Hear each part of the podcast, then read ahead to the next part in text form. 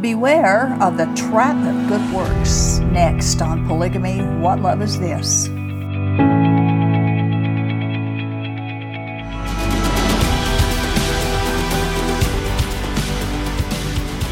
We hear statements from our culture that the Mormon church is perfect, but its people aren't. Polygamy groups make the same claim. However, the Bible tells us the people are the church. So if the people aren't perfect, then the church isn't perfect either. Mm-hmm. We received a message from a viewer that was so encouraging, we wanted to share it with you. I just recently found your program with my Roku download of your channel. I've been listening to the programs with a lot of interest. I was raised in a Christian church, but several years ago I went through some great losses and was grieving a lot.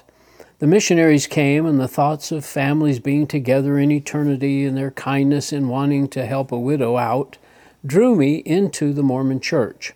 After joining the church, I started hearing a lot of things that made my skin crawl, for they were not biblical, nor were those teachings in the Book of Mormon. I was then told that Jesus and Satan were brothers and that God had a sexual relationship with Mary for her to become pregnant with Jesus. I started noticing that little was said about Jesus being our Savior, and most emphasis was put on Joseph Smith. When I heard a sister say in fast and testimony meetings, so used to saying that, fast and testimony service, that we would again live polygamous lives in the celestial kingdom, I had had enough. I left the church, went back to my Christian church, and repented of being led astray by the Mormons. I later wrote the church and requested that my, na- my name be taken off of the records. They did, but they told me that I had apostatized. I still have a few friends in the Mormon church, and I pray often that they will see the light. One of those friends is blind and has paralysis on one side of her body after an accident as a child. She too was a convert to the LDS Church, and I have often asked her if she believes all that they teach. She admitted that, that she doesn't, but that they are so good to her. They come, help her clean, take her to the doctor, etc. In other words, they have her trapped by their good works. She too is a widow, but since her husband refused the teachings of the church, she was sealed to someone else. Is that even ethical? she asks. I'm so thankful that my upbringing in a Christian church taught me enough that I saw the teachings of the Mormon church were wrong. Had it not been for that, I might still be in that evil cult. I do so enjoy listening to you and Bishop Earl. Keep on teaching truth, and God bless you in all of your endeavors. It's nice to get yeah, that's a very nice emails like that. Yeah. and know that we're helping some unknown people out there. Yeah. But when I first read this, I was struck by your phrase, being trapped, trapped by, good, by works, good works, which I thought, well, we, we need to do a show with the focus on this, on a different perspective of yeah. being trapped by good works. Yeah. Um, and it's, um, it's one that would illustrate how our polygamous and LDS viewers, what they do to earn eternal life through good works. And it's a trap, it's actually a spiritually deadly trap. And this includes, of course, works that may, you may think you need to do to earn favor with God, yeah. or works that others are doing for you that keeps you obligated to their religion, which is what she says in yeah, this letter. That's interesting. And they are both a trap, and neither of those works will earn God's favor on your behalf. Yeah, we have a couple of scriptures from 2 Timothy 2 25 and 26 those who oppose him he must gently instruct, in the hope that God will grant them repentance, leading them to a knowledge of the truth, and that they will come to their senses and escape from the trap of the devil, who has taken them captive to do his will. And Isaiah 57:12 says, I will expose your righteousness and your works, and they will not benefit you. Interesting. That's an interesting verse, isn't it? It is. There are no religious works that will benefit the worker. That's what the Bible is telling us. Wow. Oh, through and through. It tells us over and over again in different words and different ways. Good works and obedience to commandments to earn God's favor uh, and to secure a place in heaven is a trap. Now, God warns in Isaiah, your righteousness and your works will not benefit you. This is clear as a bell. Works for righteousness is a trap of the devil. It's a trap that is set up in religions, a trap people get into as they try to work their way to heaven, and it's a trap that they put needy people into to keep them obligated to their religion Yeah, that that. they might be trying to get out of. Yeah. Mormonism and polygamists alike disagree with what God said that we are saved by grace alone, not by works. And personally, I don't want to be on a disagreeing panel against God. Trapped by good works definitely is taught in this Book of Mormon passage. Yes, from 2 Nephi 25 23. For we labor diligently to write, to persuade our children and also our brethren to believe in Christ and to be reconciled to God. For we know that it is by grace that we are saved, after all we can do. There's your works Yeah, phrase. There's the works. Now, on October 14th of 2020, we did a program about the grace after all you could do passage in the Book of Mormon that we just read. And you can go back and watch that show for our full treatment of the second Nephi passage. It's show number 13.29. But this time, we want to focus on what our viewer said in her letter that good works is a trap. She said her LDS friend does not believe everything the LDS teaches, but they are so good to her, they come and help her clean and they take her to doctor appointments and other things. In other words, they have her trapped by their good works. Now, this woman is trapped into staying into a church she doesn't even believe because of all of the good things that the LDS members are doing to help her. It is, could also be called the church of obligation. Mm-hmm. Now, we realize that LDS folks do a lot to help certain people, and that's good. If everyone in the whole world would be that helpful to each other, we would certainly live in a different world, for sure. But would they still help her if she renounced her Mormon faith? We all know their help would probably come to a screeching halt. I've seen it happen many, many times. Eventually, they would belittle her and condemn her and threaten her with the buffetings of Satan and outer darkness. Their friendship and their good works are conditional, and as a general rule, stops when the member chooses to leave Mormonism. That is not true good works. Jesus said, Do good to your enemies. He didn't say, Do good to church members, but stop if they reject your religion. We quote. We read this, it's Sermon on the Mount, Matthew 5 uh, 43 through 47. You have heard that it was said, Love your neighbor and hate your enemy, but I tell you, love your enemies and pray for those who persecute you, that you may be sons of your Father in heaven. He causes his sun to rise on the evil and the good, and sends rain on the righteous and the unrighteous. If you love those who love you, what reward will you get? Are not even the tax collectors doing that? And if you greet only your brothers, what are you doing more than others? Do not even pagans do that? And from Matthew 6 1, we read, Be careful not to do your acts of righteousness before men to be seen by them. Good warning there Yeah. for this practice of good works. Yep. The polygamy groups take their doctrine from the same books as the LDS Church does. But they are more secretive, of course, and more exclusive, less hmm. inclusive. In fact, in polygamy groups, they do not even always help their own people, oh, especially economically. So it's even more rare that they would help someone outside of their group membership. Now, we want to expose the trap of good works, and perhaps it will help someone escape from the trap, and instead of throwing out the baby with the bathwater, fully embrace God's grace instead.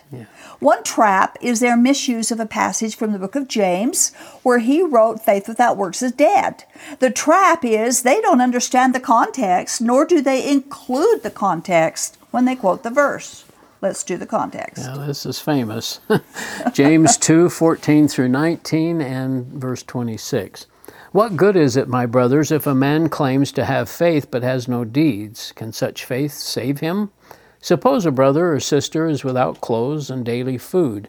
If one of you says to him, Go, I wish you well, keep warm and well fed, but does nothing about his physical needs, what good is it? In the same way, faith by itself, if it is not accompanied by action, is dead. But someone will say, You have faith, I have deeds. Show me your faith without deeds, and I will show you my faith by what I do. You believe that there is one God. Good. Even the demons believe that and shudder. For as the body without the spirit is dead, so faith without works is dead also. Okay, so they usually do verse 26 that faith without works is dead. Right. Right. That's usually the one they focus in the most. Oh, yes, They'll yes, quote I'm some sorry. of some of the other, but they don't pull get the full context of what's going on here. Verse 14 is talking about someone who claims that they have saving faith, but there has been no change in their behavior. Okay? A change of heart will always change behavior. Okay. And, and what they're saying is totally different than the context of what James is saying. James is not talking about how to get saved. No. He's not talking about earning salvation. Right. He's talking about the claims of people who claims that they are already saved. Deeds or works will never bring saving faith to anyone, but saving faith will always produce good works or good deeds. Well, that's I had to deal with that in the sense of the scripture because that's what I'd always right. been taught. Right. It's a filter that we have when we come out of Mormonism. Yeah, because it seems logical that you would have to work your way, Right. but the works come after you have the faith, and, you, and then you Uh-huh. the kind of works that God accepts. exactly the the love that you share have for fellow man and for God Mm-hmm. prompts you to do good works because you do have faith, and it's evidence of your faith by the evidence exactly Yeah, evidence of the faith of having Right, faith and james never says that that the good works that they're talking about here will earn eternal life he never says that ever No. And and these good works by the way that james is talking about is not the church's callings and it's not polygamy we don't choose what we do for god he does that we have proof for that statement in Ephesians 2 8 through 10. For it is by grace that you have been saved through faith, and this not from yourselves. It is the gift of God, not by works, so that no one can boast. For we are God's workmanship, created in Christ Jesus to do good works, which God prepared in advance for us to do. So the good works come after the grace, sa- salvation by grace Yep. through faith. And then it is works that God has prepared in advance. He prepared certain things for you to do after you became a Christian, and certain things for me and for all of our all of our fellow Christians. He prepared them. and it's not a church's calling, and it's not I get to tell you what to do or vice versa or anything like that. And we don't earn merit because we have already come to saving faith in Jesus. Titus. Titus 2 5 says this He saved us not because of righteous things we had done, but because of His mercy. Okay, so God's the focus here, isn't He? It's That's He who saved us. It's His mercy Right. that does it, not anything that we have done, not any righteous works. And that goes back to Isaiah. You know, our Yeah. righteousness will not benefit Not us, benefit. all the righteous works. Now, those who are loyal to Mormonism or any other works related religion believe that something as precious and valuable as eternal life has got to cost us something. How can something that valuable be free? It isn't logical that we must be required to earn something as, as, as priceless, that we would be required. Seems logical. Right. know. And they're right. It is valuable. It, it is priceless. It's costly. And, and in fact, it's so valuable that you and I could never ever be able to pay the cost if there was a cost put on it. That's why God has done it this way, or no one would ever enter into his heaven. Grace through faith gives everyone an equal chance to obtain an equal eternal life. A works of salvation is a trap set by the devil because he knows that those who try to work for it will never be able to do enough to earn it. It's a trap. Jesus paid the full price. The devil's trap. Uh, the devil traps humans into thinking they have to do something to add to what Jesus did in order to become worthy. Polygamists are trapped into polygamy by that same scenario. It's a trap and that many people uh, will that the, this trap will deny many people the very things that they're working so hard to earn. Isn't that true? It's so sad. Yeah, it is. Jesus already earned it for you. The story of Cain and Abel in Genesis chapter 4 is a good example of someone caught in the trap of good works. Abel came to God with a sacrifice, a symbol of the eventual sacrifice Yeah. of our Savior. Cain came to God with a basket of pretty fruit, an example of works, his works, works of his hands to merit God's favor. God accepted Abel's sacrifice, sacrificial offering and rejected the fruit of Cain's work. Now, this is a true story. Jesus uh, affirmed both Cain and Abel and the story when he was here. So we have to assume that yeah. Jesus knew what he's talking about, right? Yeah. But it's also symbolic. Cain points to the religious focus on works, and Abel points to the saving sacrifice of Jesus Christ. God accepts the sacrifice and rejects the works. Works are a trap. It's a trap set by the devil from the very beginning. In fact, we can go even before Cain and Abel to, to make our point. Uh, before they ever presented their offerings to God. The trap of good works is first actualized when Adam and Eve made aprons out of fig leaves to cover their nakedness. God rejected the fig leaf coverings and made them clothing from animal skins instead. The animal had to die before the skins could be made into clothing. It's very clear from this event that our skins are covered through sacrifice, not through works. And sadly, every faithful LDS and many fundamentalists go to their graves wearing a green fig leaf apron that God clearly rejected.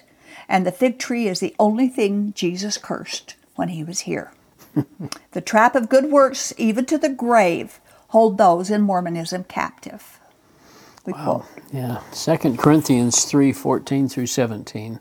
But their minds were made dull, for to this day the same veil remains when the old covenant is read it has not been removed because only in Christ is it taken away. Even to this day, when Moses is read, a veil covers their hearts. But whenever anyone turns to the Lord, the veil is taken away. Now the Lord is the Spirit, and where the Spirit of the Lord is, there is freedom. I love that verse. I the Spirit too. of the Those Lord is there is freedom.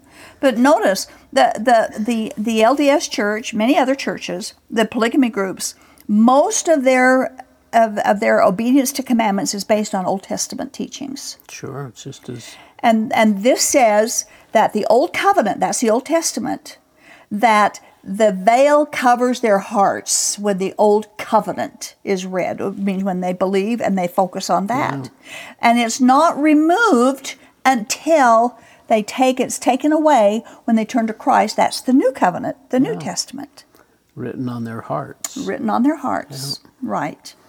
And it says the veil covers their hearts until anyone turns to the Lord and then it's removed. You must turn, uh, joining the Mormon church, joining a polygamy group, anything you do will not take that veil away. Only turning to the Lord Jesus will remove it. Now, the Old Covenant is also called the Law of Moses, and it includes the Old Testament rituals and the ceremonial and the moral laws. The Lord Jesus brought in the New Covenant, which brings freedom, which we talked about, and that freedom comes only through the sacrifice of the Lamb of God, who is Jesus Christ. There's nothing you can do to change that. So, what did early Mormons or polygamous Mormons have to say about works? What a surprise. Brigham Young's Discourses here, page 155. I have no confidence in faith without works. My faith is when we have done all we can, then the Lord is under obligation will not disappoint the faithful. He will perform the rest. The Lord's under obligation. He's, That's um, that scripture of uh, I am bound when you do what I say Yeah, in the yeah, Doctrine and yeah. Covenants. That really struck me as I was coming out of Mormonism. I thought, how can I put God in bondage Right. obligated to me? He can't be obligated to anybody Yeah, at all. He's not bound. That's true. He's not bound, and certainly. And they, and again, the center of their religion here is their, their themselves, Yeah. not Jesus. Jesus comes along, you know, as kind of a, a second thought here, but he's not the center. And and we need to remind our viewers again that God owes no one nothing. No human will ever get to say that God owes him anything.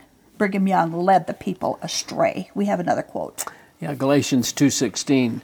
We know that a man is not justified by observing the law, but by faith in Jesus Christ. So we too have put our faith in Christ Jesus that we might be justified by faith in Christ and not by observing the law, because by observing the law no one will be justified. That's pretty clear. It says the Pretty same thing three different ways in this verse. Yeah. And the word justified, no one gets to heaven, gets to go to heaven unless they've been justified. Yeah. That you know, I one lady that I was talking to from a polygamy group, she says, "I don't need to be justified. Stop, stop telling me this nonsense. I don't need to be." Ju-. Yes, we all need to be justified before God. Mm.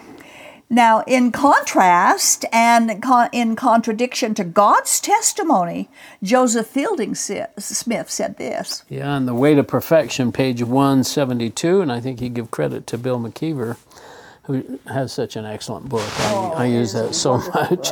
Thanks, Bill. All that we can do for ourselves, we are required to do. We must do our own repenting. We are required to obey every commandment and live by every word that proceeds from the mouth of God.